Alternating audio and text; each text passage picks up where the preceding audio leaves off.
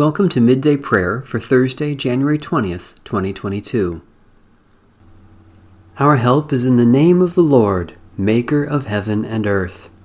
The Lord God is a sun and shield, bestowing favor and honor. Happy are those who trust in God. Praise the Lord. The Lord's name be praised. Psalm 147, verses 12 to 20.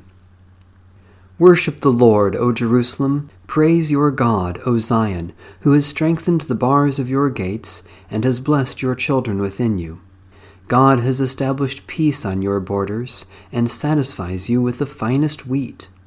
God sends out a command to the earth, a word that runs very swiftly. God gives snow like wool, scattering frost like ashes. God scatters hail like breadcrumbs.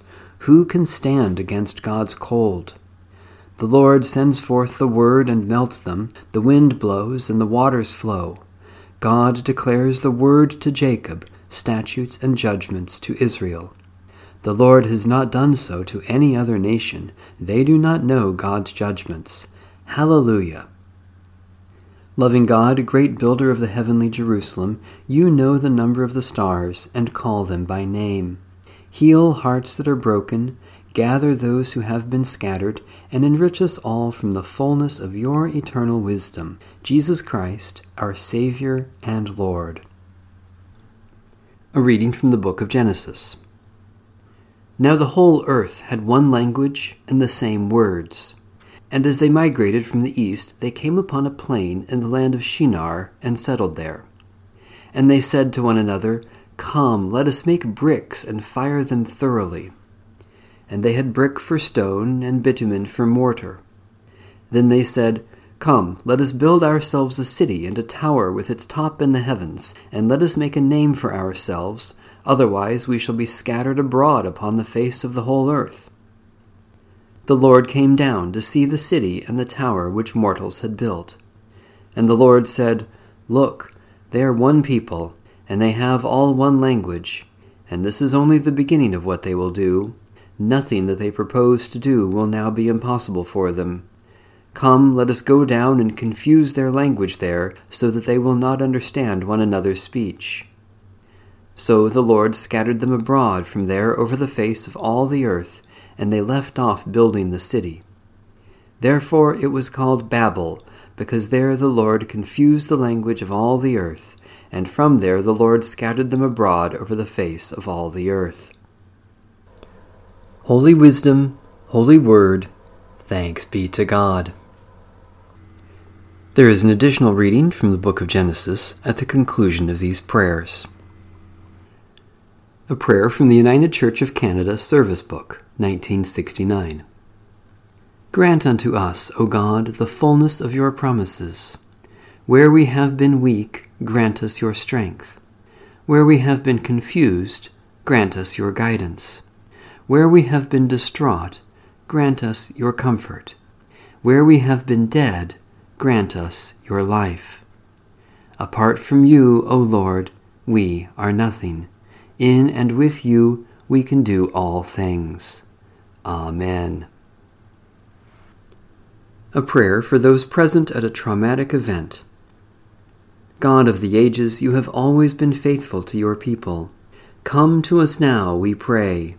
Give comfort and courage to those who are suffering. Give strength and skill to those who are working to save and to heal. Give us your peace that passes all understanding in these moments of shock and sorrow, and open our eyes, hearts, and hands to the movements of your Spirit, that we might be comforted and comfort others in the name of Christ, our healer and our light. Amen. New every morning is your love, great God of light, and all day long you are working for good in the world. Stir up in us the desire to serve you, to live peacefully with our neighbors, and to devote each day to your Son, our Savior, Jesus Christ the Lord. Amen. Our Father, who art in heaven, hallowed be thy name. Thy kingdom come, thy will be done, on earth as it is in heaven. Give us this day our daily bread, And forgive us our debts as we forgive our debtors. And lead us not into temptation, but deliver us from evil. For thine is the kingdom, and the power, and the glory forever.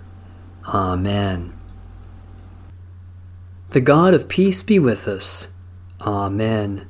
Bless the Lord. The Lord's name be praised. A reading from the book of Genesis. These are the descendants of Shem. When Shem was 100 years old, he became the father of Arpachshad 2 years after the flood. And Shem lived after the birth of Arpachshad 500 years and had other sons and daughters. When Arpachshad had lived 35 years, he became the father of Shelah.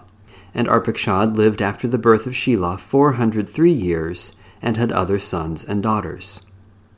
When Shelah had lived 30 years, he became the father of Eber, and Shelah lived after the birth of Eber 403 years and had other sons and daughters. When Eber had lived 34 years, he became the father of Peleg, and Eber lived after the birth of Peleg 430 years and had other sons and daughters. When Peleg had lived 30 years, he became the father of Reu, and Peleg lived after the birth of Reu 209 years and had other sons and daughters. When Reu had lived 32 years, he became the father of Serug, and Reu lived after the birth of Serug 207 years and had other sons and daughters. When Serug had lived 30 years, he became the father of Nahor, and Serug lived after the birth of Nahor 200 years and had other sons and daughters. When Nahor had lived 29 years, he became the father of Terah, and Nahor lived after the birth of Terah 119 years and had other sons and daughters. When Terah had lived 70 years, he became the father of Abram, Nahor, and Haran. Holy Wisdom, Holy Word, thanks be to God.